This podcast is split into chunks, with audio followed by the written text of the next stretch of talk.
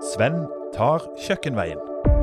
kommer ihåg ett ställe jag var på. Då var jag, hade vi en kock som var inne och provjobba. När han fick reda på sin timlön så bara gick han för han fick ju 30 kronor mer i timmen på McDonalds. Så, och det var ingen som käftade på honom på McDonalds så det tyckte han var enklare.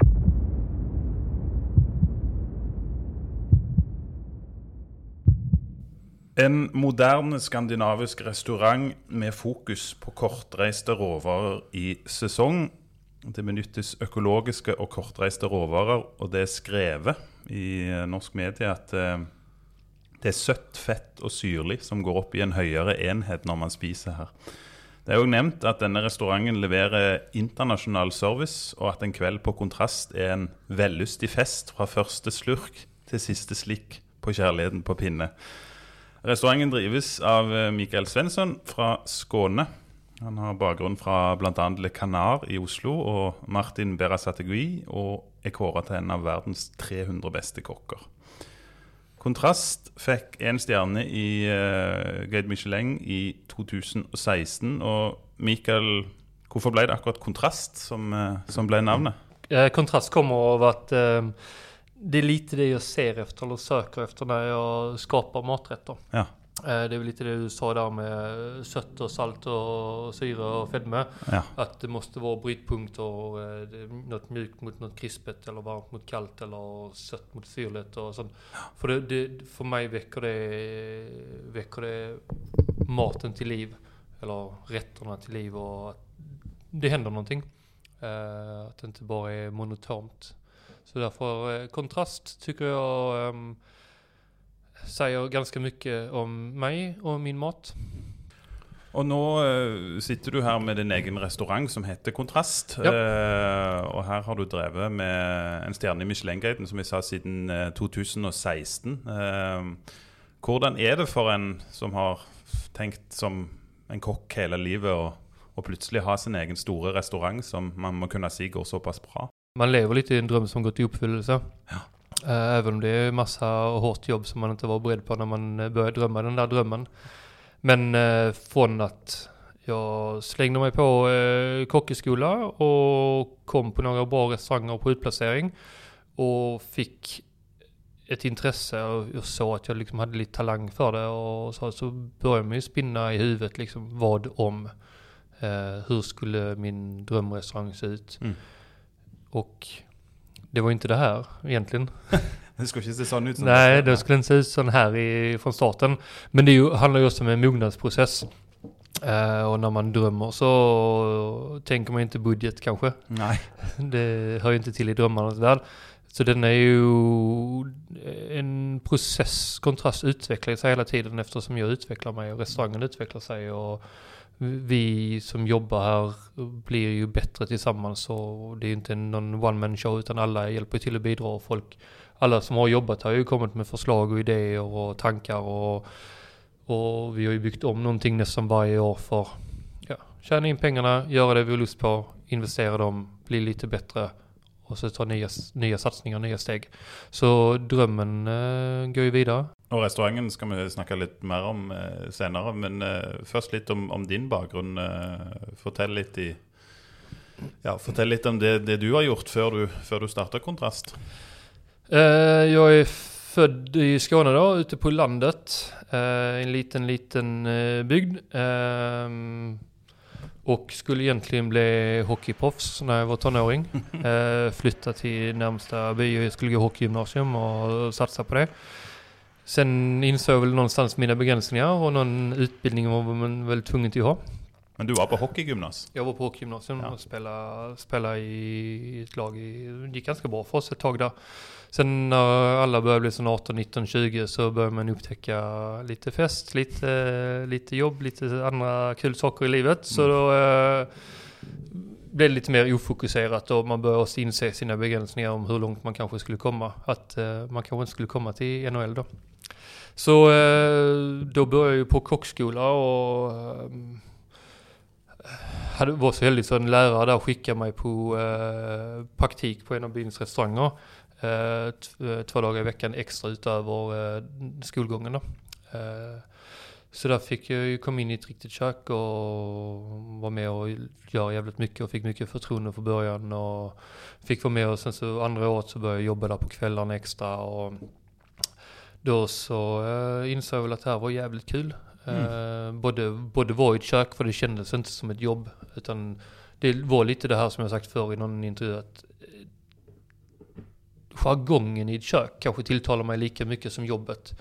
Att det är lite det här eh, omklädningsrumsmentaliteten, eh, det är lite sån peptalk inför service, mm. Eh, du taggar till och liksom du ska prestera och du ska leverera och du ska nå mål och du ska räcka det på en viss tid och sånt. Så jag tror det var lika mycket arbetssättet och mentaliteten i köket som drog mig in till kockyrket som själva matlagandet. Det är att man är lite på scenen, alltså när man är... Då var det inte så vanligt med öppna kök när jag började som kock. Men det här med att du måste prestera, du måste leverera, du måste, du har ett klart och tydlig målsättning varje dag. Liker du arbete under press?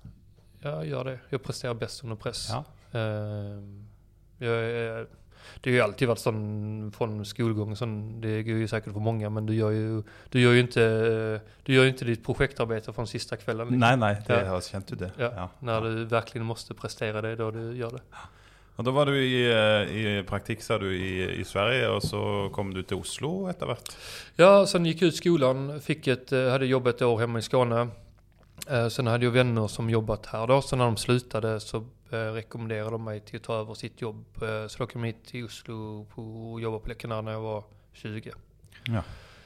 Så var jag här ett par år eh, och trivdes väldigt gott med det så länge jag var här. Men sen Oslo var inte lika kul för 15 år sedan som det är nu. Så då flyttade jag härifrån tillbaka till Sverige, var lite i Göteborg på 28 plus var lite hemma i Skåne och sen drog jag till Spanien och ja. var på Martin Berzetegi, en trestjärnig i, i San Sebastian, eller utanför San Sebastian. Hurdan var det? Det var ju en annan värld. Uh, jag skulle inte vilja säga bättre, men uh, helt, helt, annan, uh, helt annat sätt att jobba. För det första så var ju någonstans mellan 50 och 60 i köket. så det, vi var, jag var på pastry, dessertavdelningen och vi körde, vi var ju 12 man på pastry. Och här är vi sex, sju kockar. Totalt ja. Ja. ja. ja. ja. Så eh, lite, lite skillnad men också extremt stor variation mellan alltså nivån på kockarna som jobbar där. Och alla hade ju inte betalt så det var mycket, mycket skolungdomar från Sydamerika som var där och sånt. Men jäkligt kul. Eh, en säsong där nere med um, folk från hela världen. Det var liksom kockar från Japan, eh, Mexiko, Argentina, Brasilien, Spanien, Italien, Frankrike, Sverige. Sen eh, efter det så eh, kom jag tillbaka och då stod det lite mellan eh, ja, Stockholm, Köpenhamn eller Oslo. Så eh, hamnade jag här. En som jag hade jobbat med på Le Canada. Han skulle öppna en annan restaurang och var köksmästare där och han lockade mig till att vara med på något nytt. Vi skulle laga det skulle vara asiatisk inspirerad eh, meny men med norska råvaror mer eller mindre, alltså blandat då. Mm. Och det var ju något som jag inte hade gjort överhuvudtaget. Vilket eh, år är vi i nu? Då är vi i 2009, mm. 2010, 2009 någonstans där. Um, och då kändes det jävligt lockande istället för uh, stå på en ytterligare en fransk restaurang eller en spansk restaurang eller en nordisk restaurang som jag hade gjort då. Mm. Så göra något som jag absolut inte hade gjort kändes lockande. Uh, men uh, det gick inte så bra för den restaurangen. Men jag lärde mig väldigt mycket, så ledaregenskaper, vad man inte ska göra framförallt. Är en extrem hög omsättning på kockar och personal. Och det, var, det, var, nej, det var 2008, för det var när finanskrisen kom. Akkurat. Uh, och de hade budgeterat väldigt hög budget som de sen stramade in väldigt fort. Uh, så då fick man vara med om att jobba i motgång och det var väldigt lärorikt och har väldigt mycket nytta av i, idag då när jag driver, driver själv. Ja, de säger ju ofta det om sådana typer situationer att det är väldigt gott att ha varit igenom det etterpå. Ja. Men lite kedligt när man står i det kanske. Ja. ja. Och det är väldigt gott att ha gjort det för någon annans pengar. Ja, inte minst. Ja. Ja. Dra den lärdomen när någon annan betalar räkningen. Ja, det, det är guld värt. Den är guld. Um, nej, så det var ett extremt tufft år, men uh, väldigt lärorikt. Sen efter det så öppnade en annan, eh, skulle en annan vän vara kökkenchef när de skulle öppna Tjuvholmen sjömagasin. Så då övertalade han mig till att vara med på det. Och då kändes det som en sån skön revanschlust att vara med och öppna en ny restaurang efter den förra man varit med på och inte gått så bra. Mm. Så då var jag där i två år. Och ehm, körde på det. Och var ett stort, stort, stort ställe. Och det är också något som man har stor erfarenhet av att köra sån 400-500 gäster en uh, busy sommarkväll. Eh, vi har ju kanske 40 här en, eh, en fullbokad kväll. Mm. Men jag är väldigt glad att jag har jobbat på sådana stora ställen också. För du lär dig laga mat på ett annat sätt. Eh, Du lär dig tänka logistik på ett annat sätt. Ja, det är väl nästan två forskjellige verdener, vil jeg tro. Ja, det är två helt olika sätt att laga mat på. Mm. Nästan.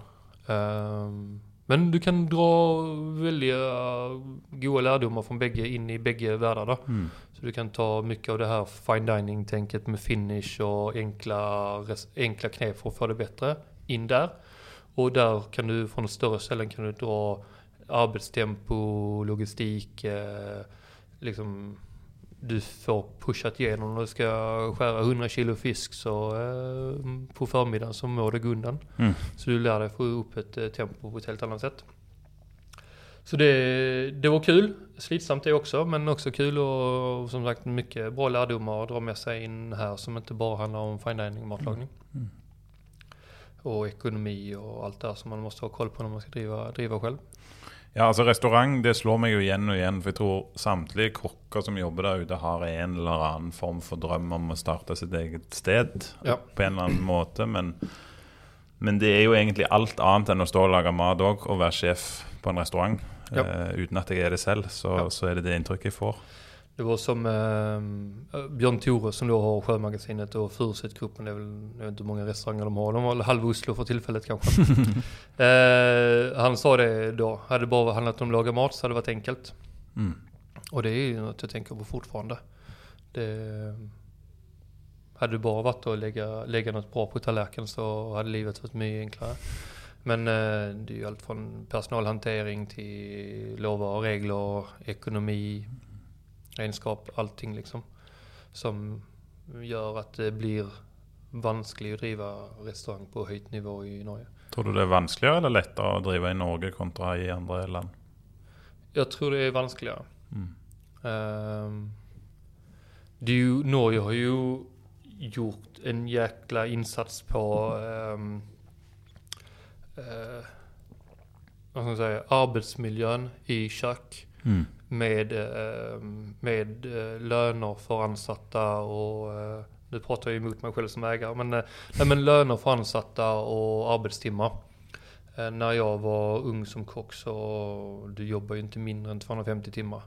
Och du hade ju, ja, du hade ju inte mycket betalt liksom. Det kommer jag ihåg ett ställe jag var på. Då var jag, hade vi en kock som var inne och provjobbade. När han fick reda på sin timlön så bara gick han för han fick ju 30 kronor mer i timmen på McDonalds. Oh, ja. Ja. Ja. Så, och det var ingen som käftade på honom på McDonalds. Så det tyckte han var enklare. Ehm, där är vi inte idag då. Eh, och det är jäkligt bra. Jag tycker, tycker faktiskt det är, det är bra att du kan... För det har varit ett problem i branschen att du kanske jobbar som kock eller servitör till du är 25, 27, någonstans där. 30 så du är gammal i branschen. Mm.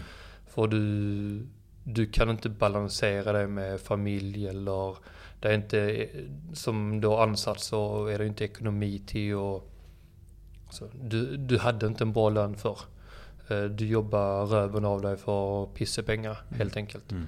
Så eh, det är inte så att det är en fantastiskt avlönad bransch men nu har du i alla fall en bra lön och du har humana arbetstider. Ehm, och restaurangägare har också skärpt sig och i alla fall de som är seriösa.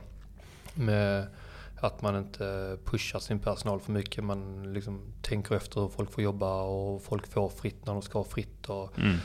då finns det också en möjlighet att växa i branschen och det behöver vi. För det är ont om kockar, det är ont om servitörer. Du måste ju kunna växa i branschen. Du måste ju kunna vara kvar i branschen även när du är vuxen och har, Mm. har familj. Mm. Ehm, så det, det är väldigt bra. Ehm, det, har, det tänket har du ju inte i många andra länder. Och som ägare då så är det ju enklare när du inte behöver betala din personal. Du behöver inte följa um, arbetstimmar eller arbetsregler. Du bara ja, pushar folk så hårt du kan. Mm. Så eh, är det ju enklare ekonomiskt sett. Eh, Plus att det är ju, det är ju en hög, hög prisbild i Norge. På allt. Det Eh, är det absolut. Ja. Och där ville du starta restaurang, för då var tiden kommet till att du ville öppna din egen plats. Ja, då tyckte jag det verkar vara en väldigt bra idé att Ja. öppna i Norge. Ja. Ja. Eh, eh, elegant overgang til hvor lett det er. Og, ja. Ja. Men, men da ble det kontrast, og, og den, den første kontrast, hvis man kan kalle det det, der dere var før, den, det har jo utvikla seg litt siden dere åpna. Ja, du har ju det. Ehm, nej, jag, jag kände ju att jag var mogen med att jag hade jobbat färdigt för andra och ville stå på egna ben. Och istället för att spara in pengar på eh, kanske råvaror eller sånt så att man skulle helt enkelt jaga om man ska hårdra lite, så var jag lite trött på att stå och köra massproducerad äh, ädelgris äh, svinenacke för det var rimligast att ha på menyn. Mm. För det var bäst på kökkenprocenten. Utan eh, jag ville, ville ta det beslutet själv vad jag skulle lägga pengarna på och jobba med riktiga råvaror. Alltså det bästa som finns för det finns ju fantastiska råvaror i detta landet. Um, och då var det ju så enkelt att jag jobbat längre i Oslo än jag jobbat någon annanstans. Så det var här jag kände folk, det var här jag hade kontakter, det var här jag kände leverantörer och producenter och så. Så det var lättare och, och mer logiskt att öppna här än att flytta hem till Sverige och börja om. Gjør alt på scratch, ja. Ja. Mm. Så då blev det här och då började jag leta och då så med en väldigt begränsad budget ehm, så fick jag hyra frukostmatsalen på ett hotell nere på Vika. Ehm, för där hade de kök och de brukade ju, eller man använde ju inte restaurangen på kvällen utan den stod ju tom. Så kände jag hon som var frukostvärdinna där och hon fick mig i kontakt med hotellägarna och tipsade om att liksom jag letade lokaler och hon tyckte det var synd att det stod tomt där på kvällarna. Hva var ambisjonsnivået den gangen på den restauranten du, du ville åpne? nabolags eh, bistro, bistrorestaurang. Liksom. Mm. Det, var, Mm. det var inte något högre. Vi hade ju ingen setmeny, vi hade ju bara bara mellanstora rätter. Det var det som var lite trenden då också. Men bara mellanstora rätter på menyn. Kallt och varmt. Liksom medium size. Beställ tre, fyra stycken eller till du är happy. Kanske ett sånt tiotalet rätter på menyn. Och skifta ut efter vad vi fick tag i. Mm. Eh, Men även där, redan där så köpte vi sånt ett helt lamm, en halv gris och satte det ut, ut på menyn och jobbade utifrån det. Ehm, och sen så, uh, jag öppnade i november 2013. Och fram till jul så hade vi nästan inte en gästjävel. Det var, eh, det Oj. var ja, ja. Vi hade, vissa kvällar hade vi, vi hade noll gäster. Det var, ehm, det var ingen som skrev om oss när vi öppnade. Vi, ehm, vi hade massa vänner som jobbar runt om på restauranger som var fullbokade för julbordssäsong. Ja. Och sa till gäster, "Ja, vi är fullbokade men pröv kontrast om vi har lediga bord. Och, men folk var väldigt så, nej det är julbord, eh, vi vill gå på någonting vi känner till, inte något nytt. Ja, klassiskt norskt, det." ja. Så. Ja. så någon kväll, då, inte en gäst. Eh, Någon kväll hade vi en, eh, en single diner från hotellet som spiste liksom en rätt och ett glas vin, en kassa på 240 kronor. Så det var när jag stängde för jul då. Det var dine penger, da? Som Det var i- mina pengar som bara fladdrade iväg liksom. Det, och då hade jag ansatt folk för jag trodde jag skulle få gäster ju. Så jag hade ju kockar ansatt och servitör och restaurangchef ansatt och... Så det var sån, när klockan var tio så bara blås ut ljusen för då kan vi ha dem imorgon också. Det var liksom på den nivån. Men var der, ja. Så eh, när jag kom hem till jul så visste jag ju att VG hade varit där och spist och jag visste att DN hade varit där och spist men det hade ju inte blivit publicerat. För de hade varit och tagit bilder. Sen så kom eh, en bra recension i, på Romjula och en precis på nyttår innan vi öppnade. Så när vi öppnade sen så var vi fullbokade varje dag. Oi, ja. Så det, det var... Då, då, då lättade mycket tyngd från axlarna och tung sten från magen släppte. Det er ganske utrolig hvordan du ser at avisene kan fylle opp en hel restaurant. Altså hvor mye makt de har, da. For det, det er selvfølgelig positivt, eh, men kan òg kanskje være litt farlig. At en eh, Ja.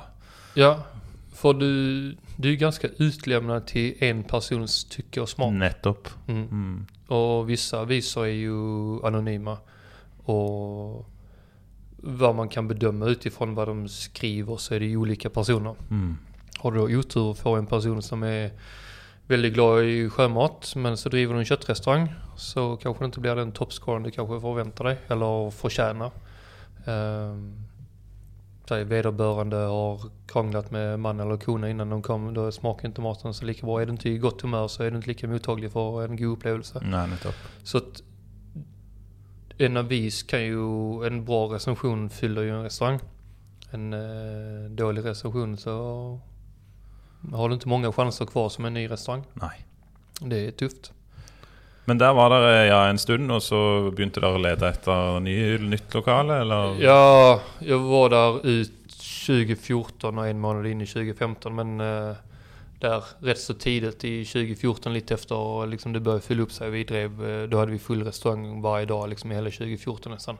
Så började det ju skära sig med hotellet. Mm. Um, brukar sammanlikna lite med att uh, vara inneboende hos, uh, hos någon. Det Og svigers. ja, lite sådär. Du går lite upp på varandra och det gnisslar och min personal bråkar med deras personal och jag bråkar med ledelsen och de bråkar med mig och Mm, det, mm. var, det var ohållbart. Så jag sa upp, uh, sa upp lejeavtalen för det var liksom ingen hygglig det var ingen hygglig miljö att gå till. Um, ja, det var inte så jag ville driva min restaurang. Jag ville känna glädje och gå till min, min egen restaurang och det slutade jag göra på grund av alla konflikter som var. Så jag bara såg på kontakten och visste inte vad jag skulle göra. Eh, men i uppsägelseperioden så kom jag i kontakt med, med Vulkan då. Och att denna lokalen skulle bli- ledig eller vara ledig. Så då så eh, var de lite skeptiska först för de trodde jag skulle öppna restaurang nummer två. Eh, när jag förklarade att jag var villig till att flytta, det var kontrast jag skulle flytta. Så blev de lite mer happy. Mm. Och så flyttade vi in här och öppnade här i april 2015. Vi stängde där, hade öppet januari ut 2015 där och så öppnade vi här april 2015. Hej! Heidi från nettbutikken vinskap.no här. Vi kan ganska mycket om vin och ännu mer om tillbehör. Därför har vi laget en egen nätbutik för oss som har vin som lidenskap. På vinskap.no har vi samlat över 200 olika glass från kända märkesvaror som Salto och Riedel. Du finner vinåpnere, luktesett, kåravin, vinhyller og mer enn 50 forskjellige vinskap i ulike størrelser. Vi har fri frakt, daglige utsendinger fra Norge og en kundeklubb med gode tilbud. Besøk vinskap.no i dag. Så kom stjernen i 2016. Ja. Eh, var det overraskende? Vi visste ju att vi hade haft dem på besök. Eh, Och Fortell kort om det. Det er alltid sånn folk sier når de er på besøk. Hva, hva er din opplevelse av det? Första som var här var en eh, portugis. Som, han var i Oslo i kanske tio dagar. Eller något sånt. Och var runt på väldigt många restauranger och presenterade sig på alla.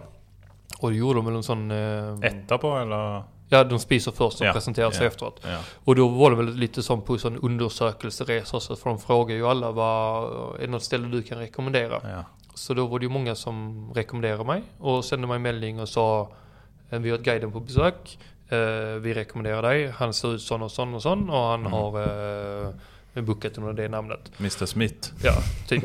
Eh, Miss och Garcia var kanske detta. Men, ehm, så då hade jag liksom tre, fyra personer som sagt att han skulle komma. Så när han kom så visste jag ju mycket väl att det var guiden som satt där. Mm. Och han visste ju att vi visste så att det var liksom en skådespel. liksom. They know that we know. That, ja, ja. Ja, exakt. They don't know that we know they know we know. Lite sådär. Så sen ska vi prata efteråt och det var väldigt hyggligt och han sa, och så sa han bara Nu vet vi om, eh, du vet om att vi har varit här och det var väldigt bra och du kommer få två, tre besök till liksom. Mm. Eh, Så du är beredd på det liksom. Da får Typ. man jo en aning på Ja. at eh, mm. Ja, vad, vad de var ute efter.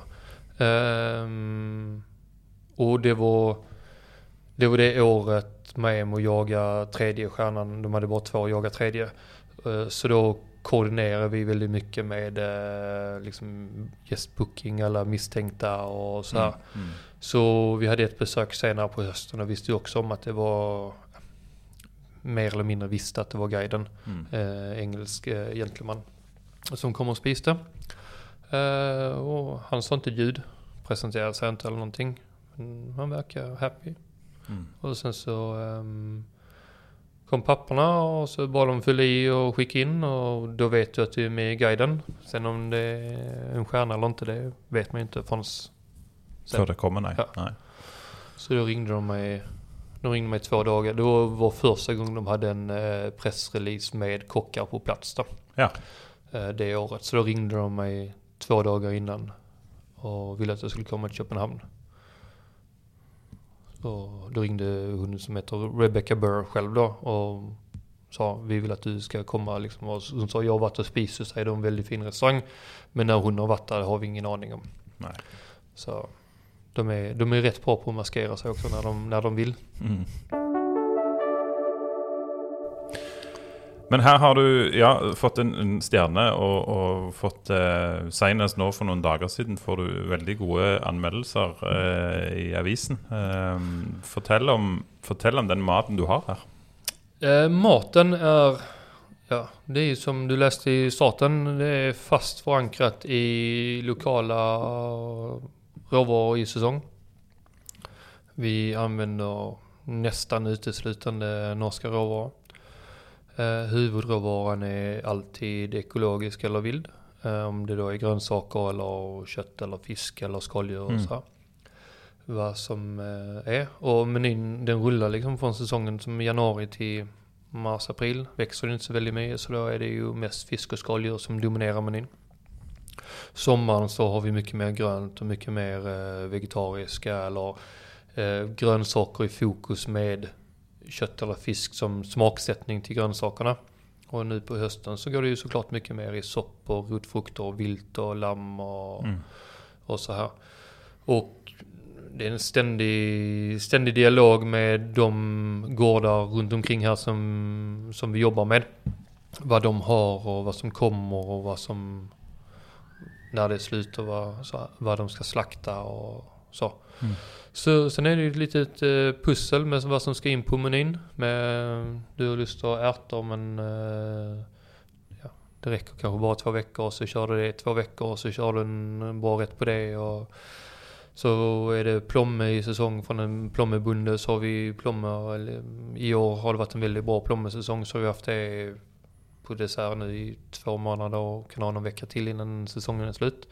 I fjol var ett horribelt plommeår så då hade vi liksom plomme i, på dessert i tre veckor. Och, så. Mm. och sån, sån rullar menyn. Vi skiftar liksom en rätt efter, efter säsong när den är slut. Eh, som, som, alltså asparges, när aspargessäsongen är slut så är den slut och då byter vi rätt. Mm. Köper in eh, fem lamm och gör en kötträtt på det och när de lammen är slut så byter vi rätt. Och sån, sån rullar menyn genom, genom året. Det er akkurat som det yrket, f- faget, service, det å være kelner, det å være tjener, det, å være, eh, det har forsvunnet litt, altså statusen i det. Eh, Men dere har fått mye god kritikk for, å- for å være veldig oppmerksomme. Hva, hva ligger i god service, syns du? God service är, för mig är ett jobb som är korrekt utfört Mm. men på ett avslappnat och hyggligt mått. Um, det vill säga att allt sånt basic är där liksom. Um, glas, är, glas är renade, putsade, bestick kommer i tid. Uh, vin uh, helst presenteras för maten, servetter bytas. Uh, alltid ett uh, leende, varmt välkommen och sånt. Men sen har vi kul med våra gäster och försöker vara liksom avslappnade och få gästerna till att slappna av. Mm. Många, många gäster som kommer hit har aldrig varit på en fine dining restaurang eller en Michelin restaurang innan och är dritnervösa när de kommer innanför dörren för de vet inte hur de ska be, bete sig. Mm. Och de lägger igen jävligt mycket pengar här och det är vårt jobb att se till att de slappnar av, har en hygglig kväll och trivs i vårt sällskap. Så att det här gamla med att du är så bemästrande eller tillrättavisande som eh, servitör eller kelnare. Det, det är inte bra service för mig.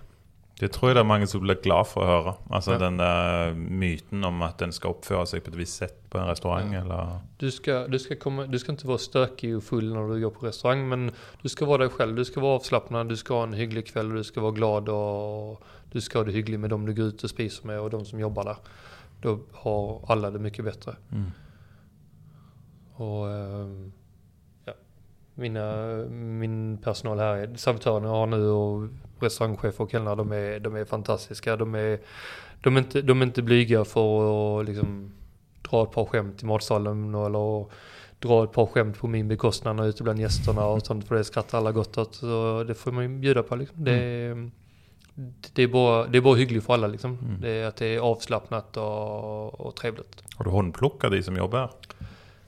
Det är ju en utvalsprocess Eh, med folk som söker.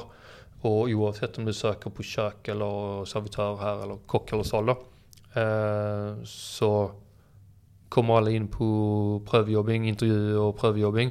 Och de som jobbar här får alltid säga vad de tycker. Eh, om en person inte passar in med de andra som jobbar här så spelar det ingen roll hur duktig den är för att det rubbar balansen. Så det är inte alltid vi väljer den som är fagligt bäst. Nej. Utan det är ett, det är ett, det är ett lag, lagspel och ett teamwork. Skal passe på laget, ja. Ja. Mm. De som jobbar ska ju trivas och jobba ihop för de jobbar, de jobbar tätt samman.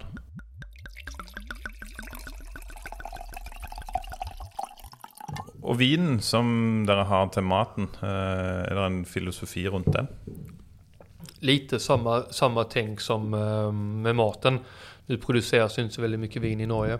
Så eh, vi söker oss utanför Norges, nej, Vi söker oss utanför eh, Norges gränser när det gäller vin. Men samma där, eh, inte nödvändigtvis ekologiskt och biodynamiskt men många av de bästa vinproducenterna tar ju hand om sin jord och sin mark och driver på eh, ett bärkraftig mata. Eh, för att de vet att det ger ett bättre vin. Mm.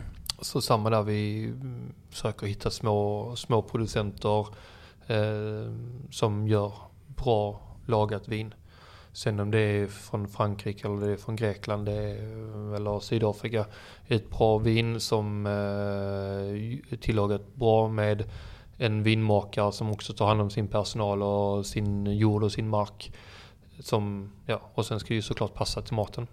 Alle som driver med restaurant, elsker Riesling. Er det en myte som sier er, det, er, du, Ok. enig, er du enig i det? Eh, den är jag väl oenig i. Men det är inget fel på Riesling, det är gott. men eh, Det er vel det passer til mye, tenker jeg. Ja. det är lätt att, lätt att matcha med Riesling tror jag. Så har du drevet en restaurant nå gjennom en pandemi. Eh, Det må ha vært eh, litt eh, av en opplevelse. Det, det var något nytt ja. Ja, Ja. du har ikke prøvd det? Nej, det, det har jag inte gjort innan och det vill jag nog inte göra igen. De fleste kan vel tenke seg hvordan, eh, altså hvor tøft det må være å drive et, et svært, eh, en svær restaurant uten gjester. Det, det går jo ikke det i lengden. Men, men så har jeg lest at du har begynt et produkt, eh, eller begynt et prosjekt, blir vel mer riktig, eh, med både bakteriekultur og, og Nå skal jeg få det helt ordrett her, for jeg syns det var så gøy. Eh, sauser og smaker basert på avfall og avkapp. Altså, Det høres ut som du går inn på en sånn trefliseri og tar med deg eh, råvarene derfra. Fortell om det. Ja, den, eh, den beskrivelsen är intressant. Eh, Det är sånt att det, det handlar ju om att eh, det handlar ju om respekt för böndernas och, och djur och grönsaker och allt det hårda jobb med råvarorna för de kommer hit. Och som man jobbar för 20 år sedan kanske när jag började som kock är att du, att du kuttar av eh, topp och bunn och kastar det. Mm. Eller kanske i bästa fall koka kraft eller sås på det. Eh, är ju ohållbart både ekonomiskt sett och bärkraftigt för planeten. Så på kontrast har vi ju från dag ett jobbat med att titta på vad vi kan göra med alla, alla biprodukter av kött och fisk och grönsaker. Och kan vi utvinna smak ur skalet, kan vi göra ett pulver av det, kan vi göra en eddik av det? Mm. och, och också få hitta, hitta vår egen smak i, i restaurangen och hitta ett särpräg så inte bara en är det en köpt eddik så kan alla köpa den eller en citron kan alla, som syra i maten kan alla göra. Men om vi gör vår egen eddik så blir ju kontrastmat mer unik igen. Ja, så det blir som signatur nästan på... Ja, Mm. eh, exakt. Och eh, vi har bara blivit väldigt bra på det. Så vi överproducerar. ehm, vi producerar mer biprodukter än vi klarar av att använda på, eh, på rester. Och så kom jag i kontakt med Will. ehm, som jobbat väldigt mycket med eh, miso och koji och den här biten. Mm. Och kan, kan det och det kunde inte jag. Jag kan göra eddik och lite andra sådana saker. Eh, om att... Och så vill jag in miso också i kontrast men det var för stort att sätta igång för oss. Och istället för att anställa han som ansvarig för det och bara göra miso till kontrast och bara göra eddik till kontrast blev lite för smalt. Så då bestämde vi oss för att starta en separat eh, bedrift som heter B-Culture. Ehm, där vi... Så B-Culture köper egentligen rester av kontrast och så köper kontrast färdiga produkter tillbaka. Ja. Men eftersom vi producerar mer än vi använder så säljer vi det vidare. Så det finns tillgängligt i butiker och beställning på nät till restauranger och så här. Så 1000 kronor spørsmålet, bokstavelig talt. Hvordan, hvordan går det? Det är bedriften. Ja, Eh, det går sakta men säkert eh, bättre. ja. Eh, det är ju fortfarande i startfasen. Vi startade ju den i... Vi startade bedriften i oktober och sen så stängde ju hela Oslo ner i november så det var ju inte mycket salg eh, av några produkter Nej. i första halvåret. Men nu efter genöppning så började det rulla på. Vi får lite beställningar och kommit in i några butiker och, Mm. och sådär. Hmm. Men det är ju inte, det är inte självförsörjande ändå. Men eh, sakta men säkert. Vi är väldigt lite i produktionskapacitet än, men vi håller ju på att expandera. Så vi tog ju över vi tog ju över öl från vissa restauranger som skulle hälla ut det. Mm. Och drack det? Ja, och drack det och hade en jävla bra fest. ja. Nej, vi lagar öleddik som vi lagt på ehm, ett eh, gammalt akvavitfat som eh, lagras så vi ska sälja om ett år. Så vi har liksom ett par tusen, lit, par tusen liter öleddik som ska buteljeras och säljas så småningom. Ehm, vi, tar, eh, vi kör ett projekt med Sully äppelmust och tar deras eh, pressing, det är äppelpasten som är kvar. Mm. Och gör eh, en black and apple puree kan man säga, som black garlic men på äpple. Eh, så sådana stora grejer. Vi tagit över Öster som liksom inte blir sålt utan det är liksom, ni må ta det nu. Och alla restauranger är stängt, vi får inte sålt det, vill ni ha det? Ja, Mm. gör östersås. Eh, men det är ju handkraft, det är ju ett par hundra öster som ska så knäckas för att laga östersås och, och så här. Så att, ehm, ja, sakta men säkert bygger vi upp laget. Er biculture en eh, altså Var det et produkt av at altså, noe må jeg finne på? Altså Av kjedsomhet, eller var det for å tjene penger? Altså Hva var motivasjonen bak eh, å starte noe sånt? Motivationen var nog bärkraftigheten. Ja. Med att visa möjligheterna med genbruk och att inte stå och kasta saker och ting. Om, om det enda Biculture klarar av är att få sålt alla kontrasterna biprodukter, eller de biprodukter vi får in från diverse håll och kanter och betala Will sin lön och gå break-even på det så är det happy days för då gör vi i alla fall en insats. Mm. Med att minska matsvinn. Ja, ja. Og det er, en, eh, det jo veldig fokus. Du ser jo òg på ja, eksempelvis restaurant Rest, som, eh, som jo har enormt fokus på akkurat det. Ja. Hele restauranten er jo bygd opp rundt det. Ehm, og når vi snakker om, om andre restauranter, så Du har en favorittplomme som heter Avalon. Ja. Og nå skal du lage en restaurant som heter Avalon. Ja. Det er en mer uformell restaurant, eller? Ja. Eh, lava skuldror, uformellt, eh, lätt att droppa in och ta något lätt att tugga eller dricka på. Mm. Ehm, I brist på bättre ord så är det väl typ ett brasserie men det är inte franskt. Mm. Det, Det kommer att röra sig ganska löst och ledigt mellan, eh, i medelhavsregionerna i Europa. Eh, mer eh, och med, med norska råvaror. Eh, men mer sättet man äter mat med i Spanien och Italien kanske. Mm. Att du har lite småplock, eh, lite fingermat på bordet, lite delning och sen eh, tar du in helgrillad fisk eller ett stort stycke kött och lite tillbehör till det. Vil man kjenne igjen maten altså, fra kontrast, eller? Nej. Nei. Nej, det kommer inte ha så väldigt mycket med varandra att göra. Mer än att vi kommer ehm, dela på, säg vi köper in en, eh, en hel ko här eller en hel kviga så kan vi dela på att ta de delarna som är bäst för eh, fine dining och lite mindre portioner och så kan vi ta de delarna som är bättre för helsteking och helgrillning och bräsering på Avalon. Men det kommer, du kommer inte känna igen maten. Du kanske kommer känna några smakskombinationer. Men maten kommer vara helt olika. Kan säga som kontrast är fine dining och det ska vi göra det bästa vi kan. Avalon är mer så som jag skulle laga maten men skulle bjuda hem vänner på en grillfest en sommarkväll. Mm. Og så starter du denne når? Sluten på november är målet och första öppningsdagen. Ja. Andra halvdel av november. Så ny restaurant, eksisterende kontrast, biculture. ehm, du er i pappaperm, har jeg forstått. Eh, Ja, du, Typ delvis. du liker å det travelt. Ja, Kjell sitter stilla. Ja. Ja. Hvordan var det da i pandemien når alt stoppet for en travel mann? Det var ehm, Det var mentalt tufft. Eh, vi fick ehm, Vi fick vår son eh, tre veckor efter att vi stängde restaurangen här. Och ska väl inte säga att han räddade mig men eh, det fick ju- det, var ju någonting att ha fokus på. Just, annars hade jag ju klättrat på väggarna. Mm. Eh, så det var ju, och det var ju alltså, sån underbar timing att få fem, sex månader hemma med eh, familjen i starten istället för bara de två veckorna man har som, Selvfølgelig. som ja. pappa. Mm. Så det var ju helt fantastiskt. Ehm, men mm, lite sådär schizofren upplevelse. Eh, sitta hemma och passa en bebis och det var det du gjorde. Dagliga spatserturen och köpa en latte och sen gå hem igen.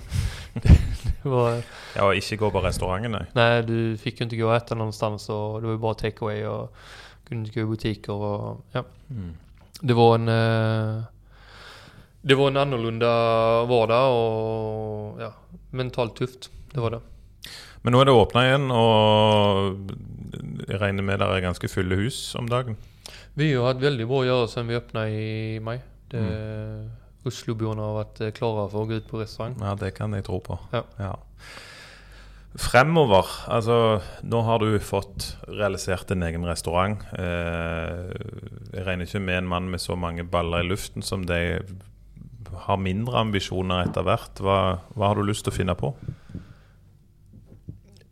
Nej, nu känner jag att jag den här efter, efter att vi öppnade i maj så känner jag att det varit ett väldigt intensivt halvår och det kommer ju bli ännu mer intensivt när vi väl öppnar restaurangen. Så eh, nu är det fokus på att ha de, de tre bedrifterna, de tre restaurangerna till att fungera. Jag vill ju fortfarande vara på köket så att eh, jag kommer nog göra när jag ska springa mellan Kontrast och Avalon och vara på bägge köken samtidigt. Mm. Så det är inga, inga andra stora planer för tillfället. Men det blir eh, kontrast her om ti år tror du? Det vet jag inte. Eh, tio år är väldigt länge för eh, lång levnadstid för en restaurang. Det, nu är kontrast åtta år i november. Så att kanske inte tio år, men ett tag till i alla fall. Ett bra tag till. Ja. Og du, du trives og blir i Oslo? Det blir jag. Ja. Hva er det beste du kan få når du, når du bare skal ut en fridag? När jag ska ut en fridag? Ehm, jag vet inte. Det, det är lite så väldigt varierat vad man är, vad man är sugen på. Och för mig är säsong väldigt avgörande. Men eh, bara, bara gå på en hygglig restaurang och du vet att de lagar de, lagar god mat med bra råvaror så liker jag att bli överraskad och se vad som är på menyn när jag kommer dit och vad som tilltalar mig. Och så är en god flaska vin så är jag happy. Jag är ganska lätt att plisa faktiskt. Mye som skjer med en god flaske vin. Ja. Eller? Ja, men blir du fort overraska, og, og, eller skal det litt til før du liksom blir, blir blown away av mat? Det ska väl lite till. Jag har varit, eh, jag har varit heldig och spist runt om eh, i många ställen i världen. Och på många bra och många dåliga restauranger. Eh, Men ehm, du blir ju stadigt överraskad med, med smakskombinationer eh, och råvaror som folk har upptäckt eller en krydda som du kanske inte varit borta i och du är långt ifrån fullärd. Så du hittar ju små överraskningar här och där, överallt. Til slutt ehm, så tenkte jeg ville spørre deg Alle historier eh, Nei, alle restauranter har jo historier i veggene. Eh, ting som gjerne ikke har gått så bra. Eh, Kvelder der det skjer noe veldig gøy. Altså, har du noe du kommer på som har skjedd på kontrast, som kan være verdt å, å skrive hjem om eller å fortelle om? Ja, vi har, vi är ju lite inne på det, det är ju lite brist på eh, servitörer och det faget har liksom tappat lite i status i Norge. Mm. Så vi har ju väldigt mycket eh, internationell personal som är servitörer. Mm. Och de vill ju gärna lära sig språket och, och också som en sån gest för gästerna att lära sig råvaror och, och eh, ingredienser. Eh, så, eh, så de brukar ju försöka dra de råvaror de kan på norska då. Men eh, med då vissa europeiska språk så blir det väl så lite intressanta Ut, uttal. intressanta uttal. Så vi hade en fransk eh, sommelier som gick runt och skulle säga jordskock till eh, när han presenterade på menyn. Jeg hører hvor dette går. Ja. Men med hans eh, franska lite tjocka dialekt så blev det jordskock. Ja, Hjortskak. ja. Så eh, ja, men eh, folk tyckte det var väldigt eh, charmigt och trevligt att den här fransmannen lärde sig prata norska. Vi har sittet her i mørket. Det du ikke vet, er at eh, lampene her inne hos Mikael de slo ut på lyden. Så for å spare deg for en voldsom summing, så, så sitter vi her i stummende mørke. Men eh, Veldig koselig, da. Ja, det var det, for så vidt. Det mangler bare et stearinlys, så, Ja, så ble det sånn full pandemifølelse igjen. Ja. Med spare på strømmen. Eh, det har vært eh, trivelig. Eh, lykke til med ny restaurant. Tusen takk. Eh, Veldig og hyggelig. eh, takk for praten. Tack själv. Du har hørt Sven tar kjøkkenveien.